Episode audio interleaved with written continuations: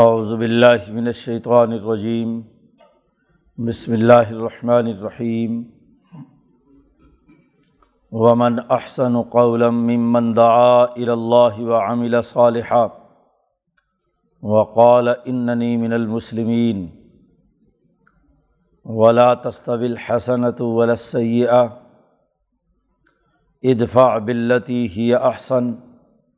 فعید الدی بین کا و بین اداوتن کانہ ولی حمیم وما یلقاہا الزین صبر وما یلقاہا اللہ ذو حزن عظیم و اما ینزغن کا من الشیطان نزغن فاستعذ باللہ انہ هو ومن آیات اللیل والنہار والشمس والقمر لا تسجدوا للشمس ولا للقمر واسجدوا للہ الذی خلقہن ان کنتم ایاہ تعبدون فإن استكبروا فالذین عند ربک یسبحون له باللیل والنہار وهم لا یسأمون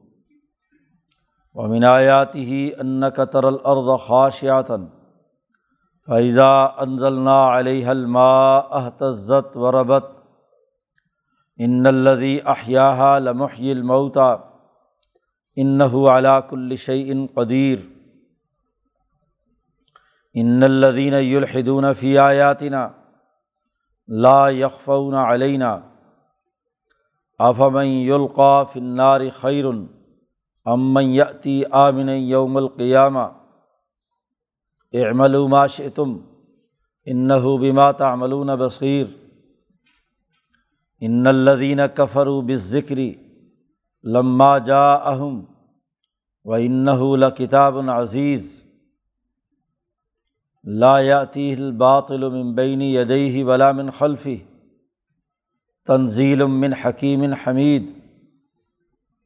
ما یقال الق اللہ ما قد قیل للرسل من قبلک ان ربک لذو مغفرت وضو عقاب علیم ولو جعلناه قرآنا اعجمیا لقالوا لولا فصلت آیاته اعجمی و عربی هو للذین آمنوا هدى و شفاء ولدین علّہ فی آذانہم وقر و ہوا علیہم عما اولائک ینادون من مکان بعید صدق اللہ العظیم یہ صورت حامیم سجدہ کا رقو ہے اس صورت کا بنیادی موضوع جیسا کہ شروع میں ذکر کیا گیا تھا کہ کتاب مقدس قرآن حکیم بڑی تفصیل کے ساتھ انسانیت کی ہدایت کا، ایمانیات کا ایک مکمل پروگرام بیان کرتی ہے۔ اس کتاب پر ایمان لانا، اللہ کی وحدانیت پر یقین رکھنا اور اس پر استقامت اختیار کرنا یہی کامیابی کا راستہ ہے۔ تو وہ لوگ جو استقامت اختیار کرتے ہیں، وہ دنیا اور آخرت دونوں میں کامیاب ہوں گے۔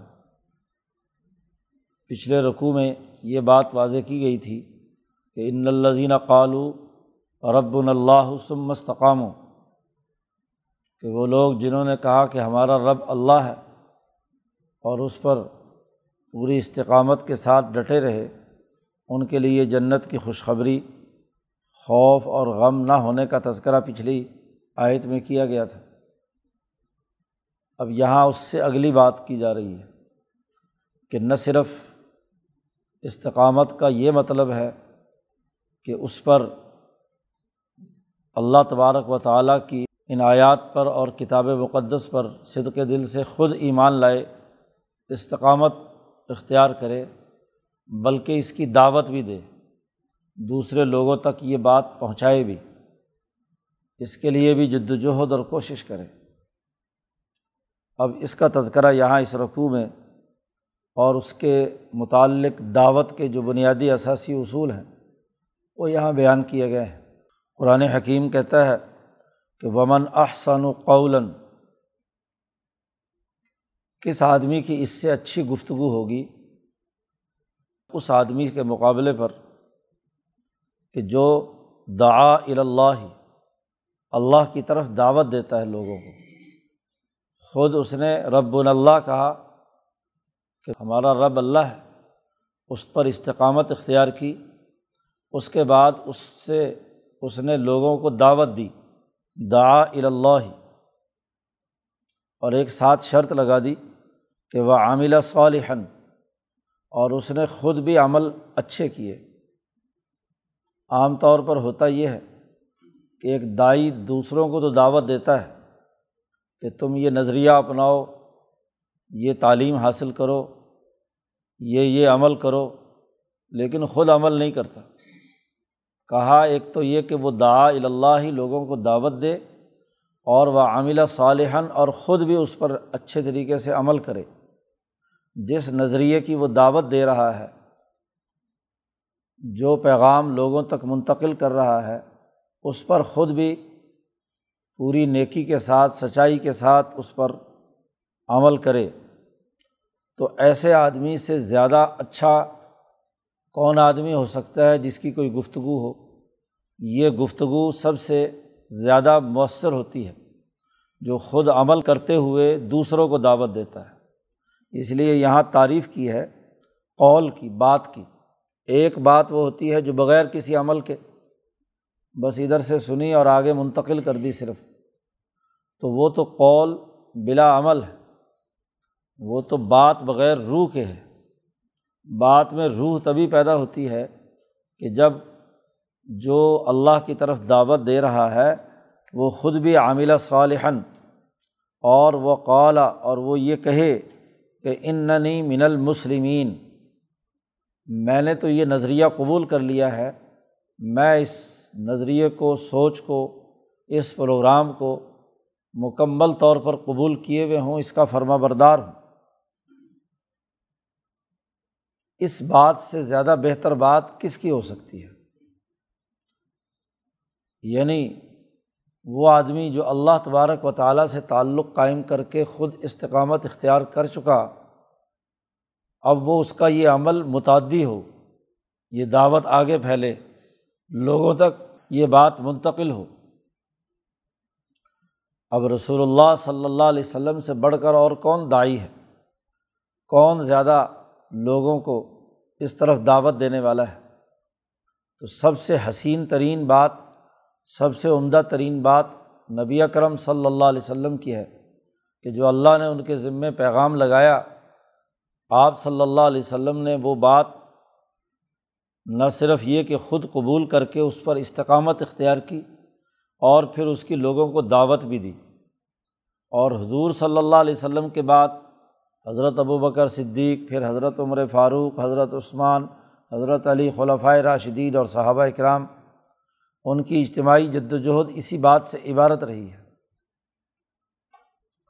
ولا تصطبل حسنت ولسیہ یہ بات بھی بڑی طے شدہ ہے کہ نیکی اور بدی دونوں برابر نہیں ہو سکتے۔ اور پھر نیکی اور بدی میں بھی نیکی کو غالب کرنے کے لیے جو دعوت دیتا ہے، وہ کیسے برابر ہو سکتا ہے؟ وہ جو برائی اور گناہ کرتا ہے اور برائیوں اور گناہ کی دعوت دیتا ہے، غلط کاموں کی طرف دعوت دیتا ہے۔ اب دائی جب بھی اللہ کے راستے میں اللہ کے دین کے غلبے کی دعوت دیتا ہے تو اس کا بدلہ عام طور پر دشمنی، برائی سے دیا جاتا ہے۔ تو اب یہاں دائی کے لیے ایک اصول اور ضابطہ بیان کیا گیا کہ ادفاع بلتی ہی احسن۔ آپ اس کا جواب احسن طریقے سے دیں، بہتر طریقے سے دیں۔ اس نے اگر برائی کا معاملہ کیا ہے تو آپ اس کے ساتھ اچھائی کا معاملہ کریں۔ اس کا دفاع کریں، جواب دیں، ایسی گفتگو سے جو احسن اس لیے کہ ایسی گفتگو، ایسا طرز عمل اختیار کرنے کا نتیجہ یہ ہوتا ہے کہ فیض الدی بینہ کا و بینہ ہو عداوت تم دیکھو گے کہ وہ آدمی جس کے اور تمہارے درمیان دشمنی ہے، تیرے اور ان کے درمیان بڑی شدید دشمنی ہے تمہارا احسن طریقے سے جواب دینا، اس کا نتیجہ یہ نکلے گا کہ کن ولی حمیم، گویا کہ وہ بہت گہرا دوست بن گیا۔ آپ کی اچھی گفتگو اس پر ضرور اثر انداز ہوتی ہے۔ وہ شروع میں بے شک نہ بات مانے، لیکن آپ کی اس گفتگو کا رد عمل ضرور اس کے دل میں آپ کی محبت پیدا کرے گا اور وہی چیز بڑھتے بڑھتے گہری دوستی کے اندر تبدیل ہو جائے گی۔ یہاں حضرت سندھی رحمۃ اللہ علیہ نے حضرت ابو سفیان رضی اللہ تعالیٰ عنہ کی بیوی ہندا کا قول نقل کیا ہے۔ انہوں نے نبی اکرم صلی اللہ علیہ وسلم کو مخاطب کر کے کہا کہ ایک زمانہ تھا کہ آپ اور آپ کا خاندان اور آپ کی جماعت میرے نزدیک سب سے مبغوض ترین اور دشمن جماعت تھی۔ لیکن جب سے میں اسلام لائی ہوں اور میں نے یہ دین قبول کیا ہے، آج حالت یہ ہے کہ دنیا میں سب سے زیادہ محبوب ترین خاندان آپ صلی اللہ علیہ وسلم کا ہے اور آپ کی جماعت اور یہ آپ کے اثرات ہیں کہ حضور صلی اللہ علیہ وسلم نے باوجود یہ کہ ابو سفیان آخری وقت تک فتح مکہ سے پہلے تک غیر مسلم رہے، مخالفت کی بلکہ مخالفوں کے لیڈر ابو جہل کے بعد سب سے زیادہ دشمنی ابو سفیان نے کی۔ لیکن اس کے باوجود حضور صلی اللہ علیہ وسلم کے طرز فکر و عمل نے اچھے اور احسن طریقے سے دفاع کا نتیجہ یہ ہوا کہ آپ کے اور ان کے درمیان دشمنی تھی۔ وہ دشمنی کیا ہے؟ محبت کے اندر تبدیل ہو گئی۔ اسی لیے کہا جاتا ہے عربوں کا مقولہ ہے، احبب حبیب کا ہون ماں یقون بغیز کا یوم ماں و ابغز بغیز کا ہون ماں یقون حبیب کا یوم ماں کسی سے دشمنی کرو تو ذرا ہاتھ ہلکا رکھو۔ ہو سکتا ہے کہ کسی وقت وہ تمہارا دوست اور یار بن جائے۔ اور کسی سے محبت کرو تو وہ بھی ذرا دائرے کے اندر احتیاط کے ساتھ جی کیونکہ ممکن ہے کسی وقت وہ تمہارا دشمن بن جائے۔ تو دشمنی اور دوستی کے اندر انتہا پسندی پر جانا یہ طریقۂ کار درست نہیں ہے۔ یہ بعد میں اس کے نتائج غلط نکلتے ہیں۔ اس لیے دوستی بھی اعتدال کے ساتھ ہو۔ اور اسی طرح بغض اور عداوت کسی کے ساتھ ہے تو وہ بھی ایک حد تک اور ایک دائرے تک ہو۔ تو جو دفاع ہے وہ بھی اچھے طریقے سے کریں۔ اور اس کا نتیجہ یہ ہوگا کہ دشمن پر اثر ہوگا اور وہ بھی ولی الحمیم گہرا دوست بن سکتا ہے۔ اس لیے دائی کو یہ قربانی دینی ہے کہ مخالف خواہ کتنی ہی بدتمیزی پر اترائے کتنا ہی غصہ کرے، گالی گلوچ دے، برا بھلا کہے، تو ایک حد تک اس کا جواب دینا ہے۔ دفاع کرنا ہے احسن طریقے سے۔ دفاع تو ضرور کرنا ہے ادفاع ہے، جواب دینا ہے، لیکن جواب انسانیت کے دائرے کے اندر ہو۔ نہ یہ نہ یہ کہ اس نے بری حرکت کی ہے تو آپ اس سے بھی بڑی کیا ہے، بری حرکت کریں۔ تو دائی کہ اس، کا پہلا اصول اور ضابطہ تو یہ بتلایا کہ دعوت دینے والا خود عاملہ صالحن خود اچھا عمل کرنے والا ہو۔ دوسرا اصول اور ضابطہ بتلایا کہ دائی کو یہ بات ہمیشہ پیش نظر رکھنی چاہیے کہ نیکی اور بدی دونوں کبھی برابر نہیں ہو سکتے۔ آپ جب بھی نیکی کی دعوت دیں گے تو ضرور اس کو فوقیت حاصل ہوگی۔ اور برائی کرنے والا کبھی دنیا اور آخرت میں کامیاب نہیں ہو سکتا۔ تیسری بات یہ بیان کی کہ اگر مخالف برائی کا معاملہ کرتا ہے تو اس کے باوجود اس کے ساتھ تمہارا دفاع اچھے طریقے سے ہو۔ ممکن ہے کہ اللہ تعالیٰ اس کا دل بدل دے اور وہ تمہاری جماعت کا حصہ بن جائے۔ ایک اور اہم بات یہ بیان فرمائی کہ یہ دشمن برائی سے معاملہ کرے اور اس کو اچھائی سے جواب دینا یہ نارمل حالت نہیں ہے۔ یہ وما یلقہ الزین صبر یہ بات صرف انہیں لوگوں کو حاصل ہوتی ہے جو صبر و استقامت کا مظاہرہ کرتے ہیں۔ کیونکہ بڑے دل گردے کی بات ہوتی ہے کہ دشمن آپ کو گالی گلوچ، برا بھلا، ہر طرح کی اذیت اور تکلیف پہنچائے اور آپ اس کو اچھائی کے ساتھ جواب دیں، یہ صابر آدمی ہی کام کر سکتا ہے جو اپنے نظریے پر ڈٹا ہوا ہو، صبر و استقامت کا مظاہرہ کر رہا ہو، اپنی نفسانی خواہشات کو کنٹرول کر رہا ہو۔ وہی ایسا رویہ اپنا سکتا ہے۔ ورنہ عام طور پر تو ترکی بترکی جواب دیا جاتا ہے۔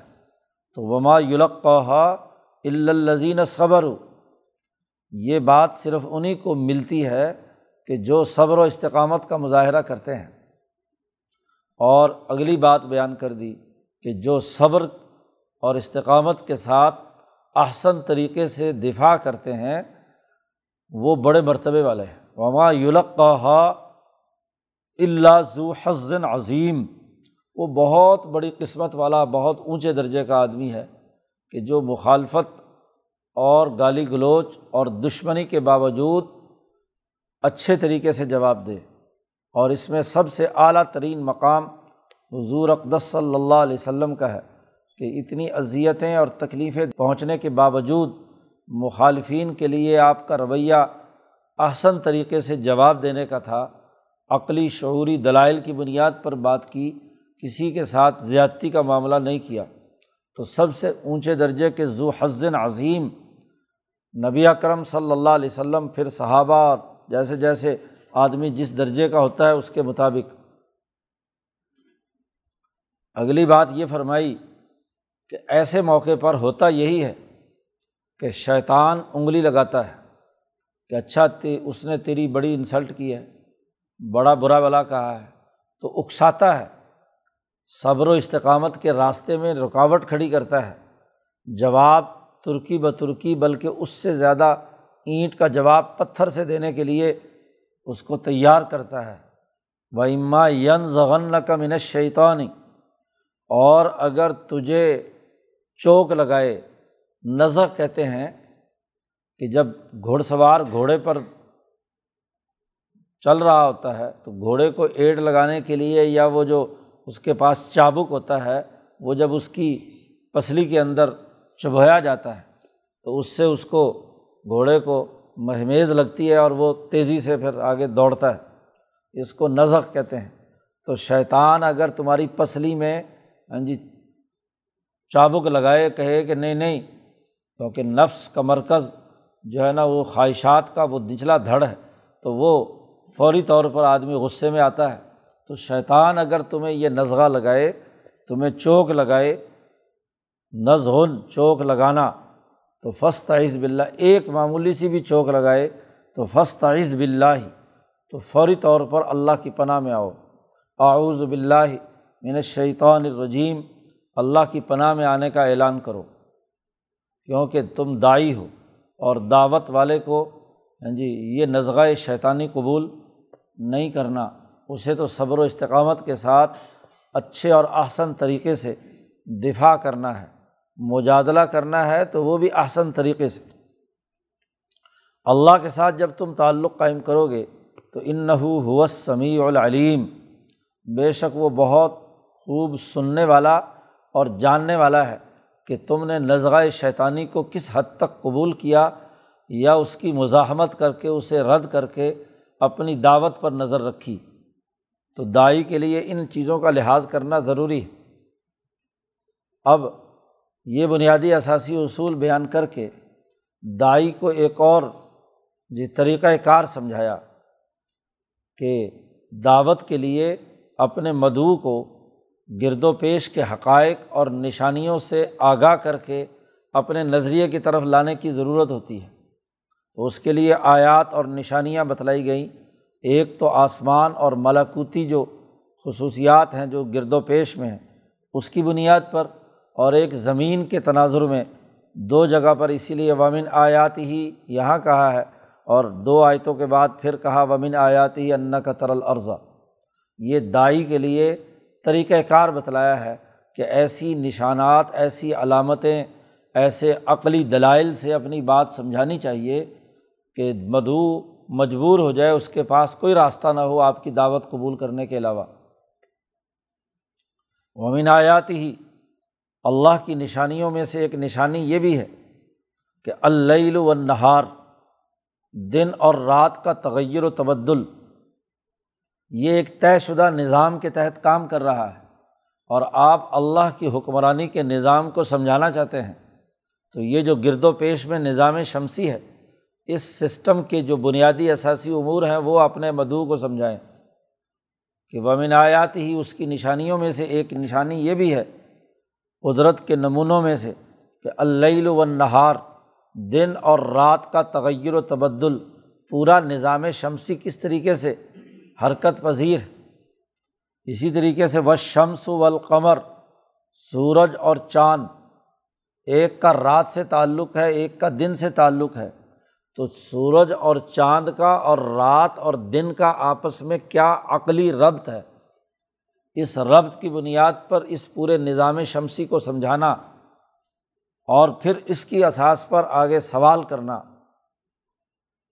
کہ یہ سورج اور چاند ہم سب کو نظر آ رہے ہیں، دن رات بھی ہیں، سب ہے، لیکن یہ جو تاثیرات اس کی، اس قرۂۂ عرض پر پڑ رہی ہیں۔ اس کی بنیاد پر سورج کو ہی اصل مان لینا یا چاند ہی کو اصل مان کر خدا مان کر اس کو سجدہ ریز ہونا، یہ خلاف عقل بات ہے۔ جیسے یہاں ہماری زمین پر دن رات سورج اور چاند کی وجہ سے ہیں، تو خود سورج اور چاند کے پیچھے بھی تو کوئی طاقت ہے جو عقلی تقاضا کرتی ہے کہ کسی طاقت نے یہ سورج اور چاند بنائے اور وہ اس کو دن رات کے طور پر طے شدہ زمانے اور وقت کے تحت گردش میں لا رہا ہے۔ تو ذات باری تعلیٰ تک دعوت دینے کے لیے، دعا اللہ کے لیے یہ نشانی اور نمونہ اس کے سامنے پیش کرنا کہ یہ ایک نظام اور یہ بھی سورج کے ساتھ جڑا ہوا نظام ہے۔ تو ضرور یہ سورج اور اس سے متعلقہ تمام چیزیں کسی اور مرکز ذات باری تعلیٰ کے ساتھ جڑی ہوئی ہیں۔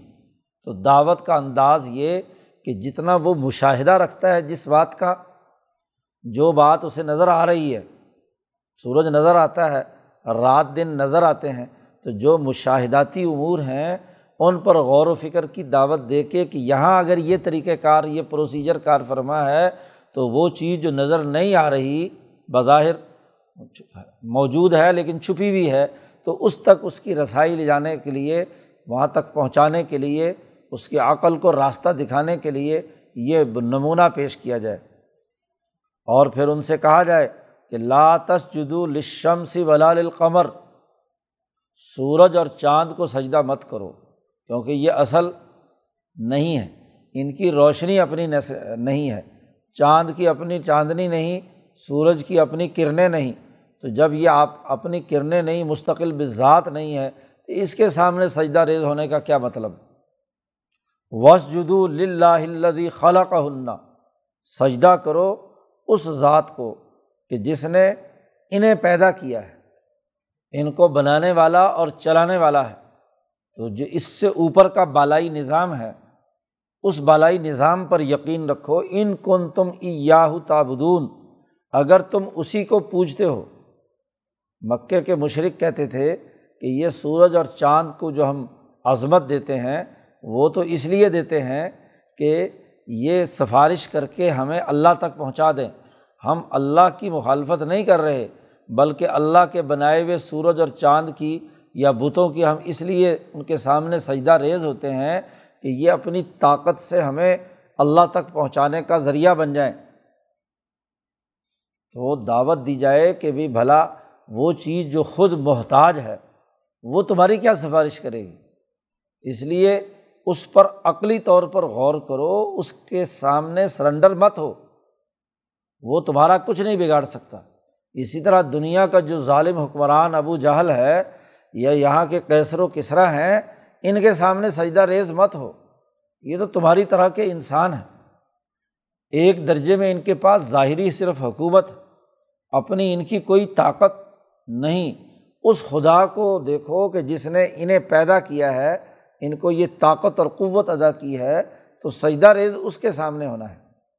تو دعوت کا یہ انداز اور اسلوب ہے کہ جو فلکیاتی چیزیں ہیں، اس کے مشاہدے سے دعوت اللہ اللہ کے نظام، اللہ کے دیے ہوئے دین اور اللہ کی طرف متوجہ کرنا، یہ صحیح طریقۂ کار ہے ایک دائی کے لیے۔ فعنس تقبرو پھر اگر ان تمام دلائل کے باوجود عقلی طور پر بات سمجھانے کے باوجود پھر اگر وہ تکبر اور غرور کریں، تو ان کو بتا دو کہ فلدین ان دربی کا یوسب خون لہو بل نہار وہ مخلوق جو تیرے رب کے پاس صبح اور شام، رات اور دن اس کی تصویر کرتے ہیں اور وہ اکتاتے نہیں ہیں۔ وہ ہم لا یس امون وہ اکتاہٹ کا شکار نہیں ہے ملائکہ مقربین اور وہ جو نیک اللہ کے مقرب بندے دنیا سے جا کر مالا اعلیٰ میں عرش الٰہی کے نیچے ہیں، وہ ہمہ وقت اللہ کی عبادت میں مشغول ہیں۔ تم تو اس نظام شمسی کا ایک حصہ ہو کر ایک کرۂ پر ایک چھوٹا سا گروہ۔ تم اگر اللہ کی عبادت نہ بھی کرو تو تم اللہ کی ہاں جی خدائی میں کوئی کمی آنے والی نہیں ہے۔ اس لیے کہ اس کے پاس ایک ایسی بے کراں مخلوق ہے کہ جو اس کے عرش کے نیچے ہر وقت اللہ کی تصویر و تحمید میں رات دن مشغول ہے، چونکہ فرشتوں کو نہ نیند آتی ہے، نہ کچھ اور ضرورت ہے۔ تو وہ تو چوبیس گھنٹے دن رات اللہ کی عبادت میں مشغول ہیں اور وہ لا یس امون اور ان پر کسی قسم کی کوئی اکتاہٹ نہیں ہے۔ عام طور پر انسان جب اس طرح کی مصیبت اور مشقت میں مبتلا ہوتے ہیں تو کچھ دیر کے بعد اکتا جاتے تھکاوٹ ہو جاتی ہے تو آرام کرتے ہیں، تو وہ فرشتے تو یہ کام بھی نہیں کرتے۔ یعنی یہ جو نظام شمسی تمہارے چاروں طرف رات دن پیدا کر رہا ہے، اس سے اوپر ایک بالائی نظام ہے فرشتوں کا مالا اعلیٰ کا۔ یہ تو مالا صافل ہے۔ تو اس مالا صافل کو کنٹرول کرنے والا جو مالا اعلیٰ ہے، وہ اللہ کے سامنے ہمیشہ سجدہ ریز ہے تصویر و تحمید میں مشغول ہے۔ اور وہ بالائی نظام جب اس کے قبضے میں ہے، تو یہ ذیلی نظام اس کی مخالفت میں کیسے جا سکتا ہے؟ یہ سورج، چاند، ستارے جو ہیں، اس کی مخالفت میں کیسے جا سکتے ہیں؟ اس لیے اس خدا کی طرف متوجہ ہو جو اس پورے عالمگیر نظام کو کنٹرول کیے ہوئے ہے۔ تمہارے تکبر سے، غرور سے اللہ کی کی شان میں تو کوئی کمی نہیں آنی۔ لیکن تم خود گرفت میں مبتلا ہو جاؤ گے۔ یہ نشانی تو وہ ہے جو رات دن اور سورج اور چاند یعنی فلکیاتی نظام سے متعلق ہے۔ وہ امن آیاتی ہی اور اس نمونہ اور نشانیوں میں سے یہ بھی ہے کہ ان کا ترل ارد خاشیاتن تم دیکھتے ہو کہ زمین اجڑی پڑی ہوئی ہوتی ہے، بنجر ہوتی ہے، ذلیل اور عاجز پڑی ہوئی ہوتی ہے۔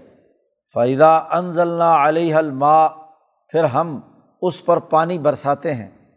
تو وہی زمین جو اجاڑ بے آب و گیا ہاں جی محض مردہ حالت کے اندر ہوتی ہے، احتزت، وہ پھول جاتی ہے، تازگی اس کے اندر پیدا ہو جاتی ہے، وربت اور اس میں سے ابھار پیدا ہوتا ہے اور جو چیز اس کے اندر بیج کی صورت میں موجود ہوتی ہے، وہ سبزہ باہر نکل آتا ہے۔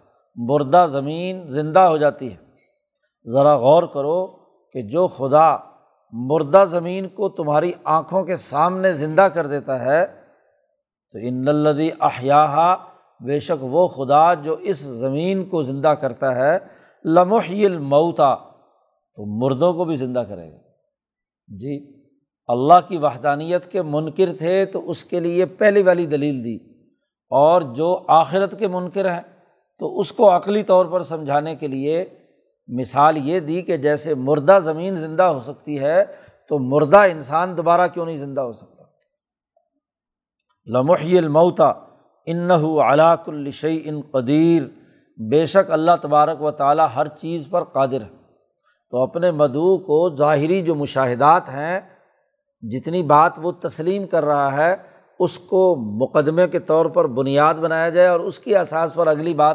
سمجھانا یہ دعوت کا انداز اور اسلوب ہے۔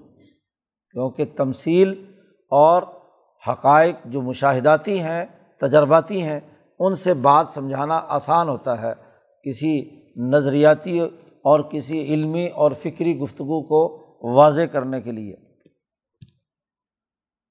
ان اللہ دین الحدون فی آیاتینہ لا یکفون علینہ ہماری ان تمام نشانیوں اور نمونوں کے دیکھنے کے باوجود جو لوگ ہماری ان آیات میں ٹیڑھے ٹیڑھے ہو کر چلتے ہیں، الحاد، کجی، غلط راستہ، منفی طور پر کسی بات کو لینا، بات صحیح رخ پر جا رہی ہو تو اس میں سے اپنے من مانے نتائج نکالنا، اس کا انکار کرنا، الحاد کرنا۔ حضرت سندھی رحمۃ اللہ علیہ نے فرمایا کہ الحاد انسان کا اپنے نظریے سے جی استقامت سے ہٹ کر جھکاؤ دوسری طرف ہو جائے۔ استقامت وہ تقاضا کرتا ہے کہ آدمی اس کے مطابق عمل بھی کرے اور اس پر ڈٹا بھی رہے۔ تو جہاں صبر و استقامت نہ رہے اور اپنے اصل بات پر ڈٹا نہ رہے تو وہ گویا کہ الحاد کی شکل ہے۔ تو جو لوگ الحاد کرتے ہیں، جو ہماری آیات میں کا انکار کر کے کجی کے راستے پر چلتے ہیں، یاد رکھو، لا یکفون علینا، وہ ہم سے چھپے ہوئے نہیں ہیں۔ ہماری گرفت سے باہر بھی نہیں ہے اور ہم سے چھپ کر کہیں جا بھی نہیں سکتے۔ ذرا بتاؤ تو صحیح افہم یلقا فناری کیا وہ آدمی جو کجی کے راستے پر چلے اور جہنم میں ڈالا جائے، یہ بہتر ہے خیرن۔ امن یاتی آمن یوم القیامہ، یا وہ آدمی جو پورے امن کے ساتھ ہاں جی اعتماد کے ساتھ قیامت کے دن اللہ کے سامنے حاضر ہوگا۔ قیامت کے دن جسے امن مل گیا، اس سے بہتر اور کون ہو سکتا ہے؟ دعوت مکمل ہو جائے، دلائل سے بات واضح ہو جائے۔ مدعو پھر بھی بات نہیں مان رہا۔ تو پھر آخری بات یہ ہے کہ کہا جائے ٹھیک ہے اے ملو معاش تم تمہارا جو جی چاہے وہ کرو۔ کوئی زبردستی تو مسلط کرنا نہیں ہے کہ ضرور اس کو اپنا نظریہ اور فکر گھوٹ کر پلانا ہے۔ دعوت آپ نے دے دی، عقل و شعور کی بنیاد پر بات سمجھا دی۔ نشانیوں اور آیات کے تناظر میں اس کو بات مکمل کر دی۔ اس کے بعد کہو کہ جی اے عملو معاشے تم تمہارا جو جی چاہتا ہے وہ عمل کرو، لیکن یہ بات یاد رکھو کہ ان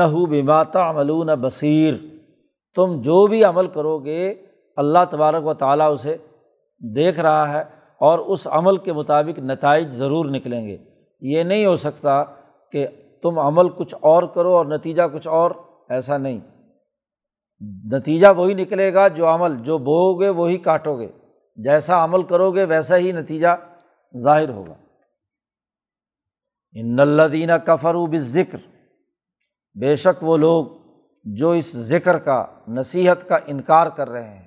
یہ جو کتاب مقدس قرآن حکیم کی صورت میں اللہ نے نصیحت کی ہے، پیغام دیا ہے، جو لوگ اس کا انکار کرتے ہیں لمہ جا اہم جب یہ ان کے پاس خود آ گئی، نبی لے آئے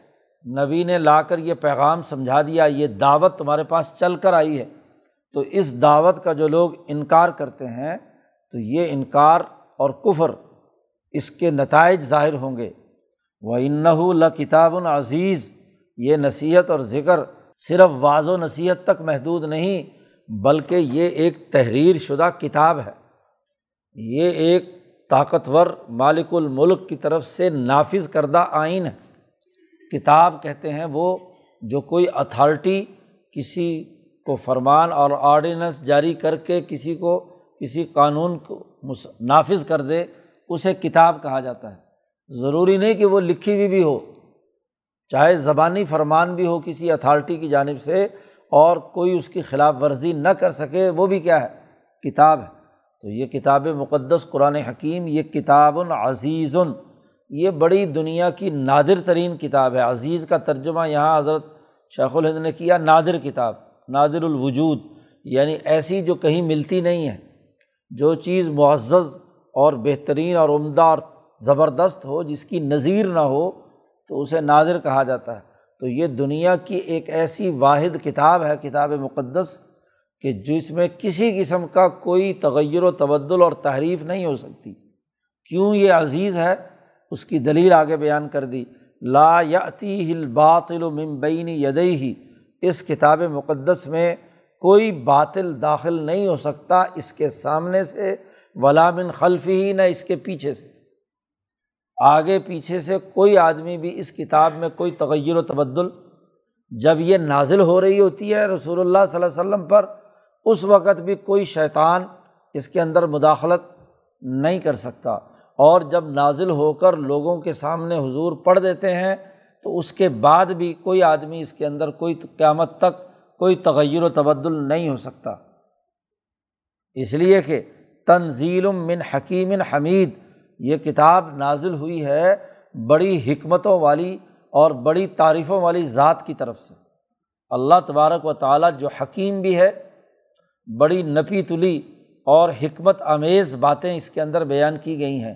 اور جو عقلی طور پر نپی تلی باتیں اور حکمت امیز باتیں ہوں، ان میں نہ تو کسی قسم کا اضافہ کیا جا سکتا ہے اور نہ وہاں کسی بات کے اندر کمی کی جا سکتی ہے۔ کیونکہ جیسے ہی آپ کوئی درمیان میں سے لفظ سلپ کریں گے، تو اس کا جو میکنزم ہے، اس کا جو مربوط نظام ہے، وہ ٹوٹ جائے گا۔ تو حکمت والی ذات کی طرف سے یہ کتاب نازل ہوئی ہے۔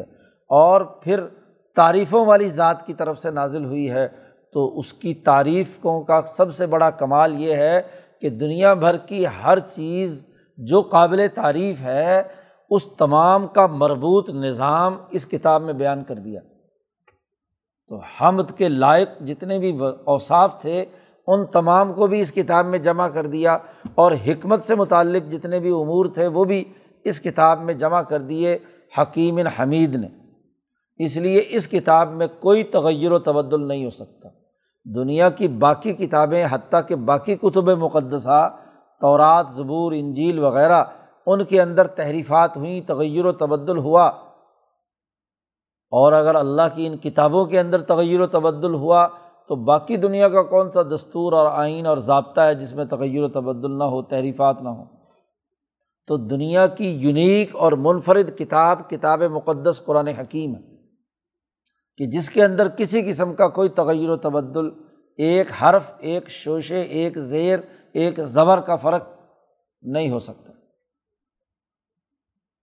باقی رہی یہ بات کہ آپ کی ان تمام حکمت امیز باتوں اور دعوت کے اس بہترین اسلوب کے باوجود یہ لوگ جو کچھ آپ کے بارے میں انٹ شنٹ بول رہے ہیں، ادھر ادھر کے الزامات آپ پر لگا رہے ہیں، تو یہ کوئی نئی بات نہیں ہے۔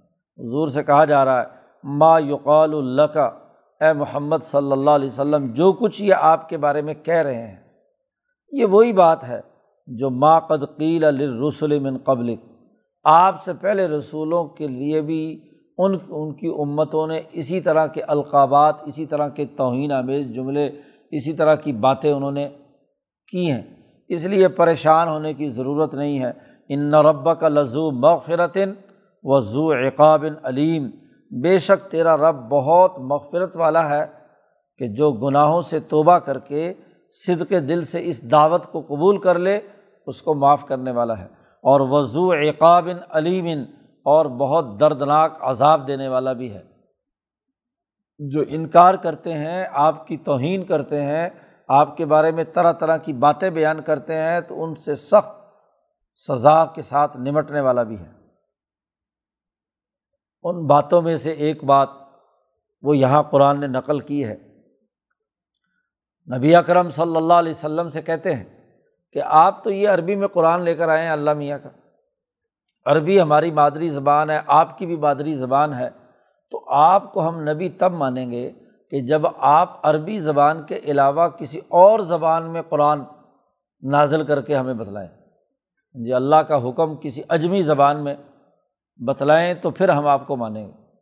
تو وہی جس کو نہیں ماننا ہے اس کو سو بہانے۔ قرآن کہتا ہے، ولو جالنا قرآن آجمین اگر ہم ان کے مطالبے پر قرآن کو اجبی زبان میں نازل کرتے۔ ہم نے تو اسے عربی میں نازل کیا ہے۔ شروع صورت میں کہا تھا کہ ہم نے اسے قرآن عربین ہم اس لیے نازل کیا تھا لقومی یا علمون تاکہ یہ قوم جو ہے جان لے، اس کو علم حاصل ہو، علم شعور پیدا ہو۔ اور علم و شعور تو تب ہوگا جب اس کی اپنی زبان میں بات سمجھائی جائے۔ اب اگر یہ دعویٰ یہ کرتے ہیں کہ بجائے عربی زبان کے قرآن کو عجبی زبان میں نازل ہونا چاہیے، تو اگر ہم قرآن کو عربی زبان میں نازل کرتے، تو یہ آگے سے پھر کیا کہتے؟ دوسرا اعتراض ہونا تھا۔ لقالو، تو یہ کہتے کہ لولا فصلت آیات ہو یہ آیات کو کھول کر ہمارے سامنے کیوں نہیں بیان کیا گیا؟ یہ پتہ نہیں کس زبان کا جنتر منتر ہمارے سامنے پڑھ رہے ہیں۔ ہمیں تو اس کا مطلب ہی نہیں سمجھ میں آ رہا۔ اور پھر آگے سے تعجب کے ساتھ یہ سوال اٹھاتے کہ آ جمیون و عربی، کہ یہ قرآن اجمی ہے اور ہم عربی ہیں یا محمد صلی اللہ علیہ وسلم عربی ہیں؟ تو بھلا عربی بولنے والے پر اجمی کتاب نازل کرنا یہ تو خلاف عقل بات ہے۔ تو اس وقت انہوں نے یہ اعتراض کرنا تھا کہ قرآن اجمی ہے اور نبی جو ہے وہ عربی ہے یا ہم عربی ہیں۔ تو چونکہ بات نہیں ماننی نا، اب جب ان کو سمجھانے کے لیے پیچھے شروع صورت میں کہا تھا کہ فصلت آیات ہو یہ رحمٰن الرحیم کی طرف سے آیات نازل ہوئی ہیں اور اس میں خوب تفصیل کے ساتھ عربی زبان میں ہم نے نازل کیا ہے۔ تو اب اگر عربی زبان میں نازل کیا ہے تو یہ اعتراض کر رہے ہیں کہ اجمی میں کیوں نہیں ہے۔ اور اگر اجمی میں نازل کرتے تو دنیا بھر کا معقول سوال یہ ہونا تھا کہ بھائی کتاب تو اس لیے آتی ہے جس سے کوئی سمجھ میں آئے بات اور آگے لوگ عرب ہیں، ان کے سامنے اجبی زبان میں بات کرنے کا کیا مطلب؟ اس لیے ان کے اعتراضات کو نظر انداز کیجیے اور آپ کہہ دیجیے ان سے کل ہوا للذین آمن ہدم و شفا یہ قرآن جو عربی زبان میں نازل ہوا ہے، یہ ایمان لانے والوں کے لیے ہدایت بھی ہے اور ان کے دلوں کا روگ دور کرنے کی شفا بھی ہے۔ اس میں دلوں کی شفا بھی ہے، ان کے جسموں کے لیے شفا ہے اچھا اور بہتر نظام بنائیں گے، وہ شفا اس کے اندر موجود ہے۔ تو ایمان والے جو اس کتاب پر یقین رکھتے ہیں، ان کے لیے ہدایت بھی اور شفا بھی ہے۔ تم نہیں ماننا چاہتے تکبر اور غرور کر کے آج ایک اعتراض کر رہے ہو، کل کو کوئی اور اعتراض کرو گے، تم نے تو ماننا ہی نہیں ہے۔ ولدین اللہ فی آزان وہ لوگ جو ایمان نہیں لائے، ان کا معاملہ کیا ہے؟ کہ فی آزان وقرن ان کے کانوں میں تو ڈانٹ ہے۔ انہوں نے علم کا ذریعہ روک دیا۔ شروع صورت میں بھی یہی کالو قلوب نا فی اکنت مما تدونا علیہ وفی آداننا وہاں بھی یہی بات جملہ دہرایا تھا۔ اسی کو دوبارہ یہاں ذکر کر رہے ہیں کہ جو لوگ ایمان لانے والے نہیں ہیں، انہوں نے اپنے علم کے ذرائع کو روک دیا کہ انہوں نے اپنے کانوں میں ڈانٹ گھسیڑے ہوئے ہیں، اندر داخل کی ہوئی ہیں، اس لیے ان کو بات سمجھ سنائی نہیں دے رہی۔ اور وہ علیہم آما اور ان کی آنکھیں چندھیا گئیں، جس کی وجہ سے انہیں نظر نہیں آ رہا۔ دیکھو نا جیسے چمگادڑ جو ہے، اس کے سامنے روشنی آ جائے تو اسے کچھ نظر نہیں آتا۔ وہ روشنی سے اندھی ہو جاتی ہے۔ قرآن تو روشنی ہے اور اتنی تیز روشنی ہے کہ جو اس پر ایمان لانے والے نہیں ہیں، ان کی آنکھیں چندھیا گئیں اور اس کی وجہ سے انہیں کچھ نظر نہیں آ رہا۔ تو قرآن کہتا وہ علیہم امن یہ قرآن حکیم ان کے لیے اندھاپا پیدا کرتا ہے۔ ان کے لیے کیا ہے؟ ان کو اندھا کر رہا ہے۔ ان کی آنکھیں چندھیا گئیں۔ اس کے نور سے اس لیے انہیں کچھ ادھر ادھر نظر تیز لائٹ آدمی کے اوپر پڑ رہی ہو، اس کی روشنی کی وجہ سے ارد گرد کی کوئی چیز نظر نہیں آتی۔ تو ان کے لیے معاملہ یہی ہے کہ ان کے علم کے ذرائع رک گئے۔ الائی کا یوناد مکان بعید۔ یہ وہ لوگ ہیں جو دور کی جگہ سے پکارتے ہیں اور دور سے آدمی پکارے یا دور کی بات ان کے سامنے کانوں میں جائے تو اول تو سنائی نہیں دیتی۔ اور اگر کوئی لوگوں کے بولنے کی آواز کی کچھ آواز پہنچ بھی جائے تو سمجھ نہیں آتی۔ تو یہ دور سے کانوں میں ڈانٹوں کی وجہ سے، آنکھوں کے چندھیانے کی وجہ سے یہ دور سے اس قرآن سے متعارف ہو رہے ہیں۔ اس لیے ان کو بات سمجھ میں نہیں آ رہی، انہوں نے اپنے علم کے ذرائع روک لیے۔ تو قرآن حکیم نے اس رقوع میں دعوت کا انداز اور اسلوب اور اس کا طریقۂ کار تفصیل سے بیان کر دیا۔ کہ یہ جو قرآن آیات ہم نے نازل کی ہیں، فصلت آیات ہو پوری تفصیل کے ساتھ اپنی آیات اور اپنی نشانیوں کو عقلی طور پر بھی سمجھاتی ہیں، لیکن اس قوم کے لیے جو قومی یا علمون جو علم رکھنے والی قوم ہے، اپنے ذرائع علم کو درست رکھے گی، اس کے لیے ہدایت اور شفا ہے۔ اور جو ان علم کے راستوں پر پہرے بٹھا دے، کانوں میں ڈانٹ اور آنکھوں کے سامنے غلاف، دل پر اکنہ ہاں جی اس کے اوپر حجاب اور غلاف طاری کر لے، اس کو بات کیسے سمجھ میں آئے گی؟ تو اللہ تعالیٰ قرآن حکیم کو سمجھنے اور اس پر عمل کرنے کی توفیق عطا فرمائے۔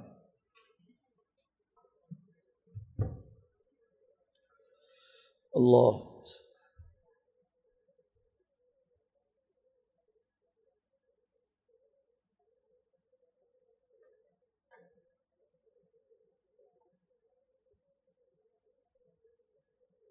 اجمائی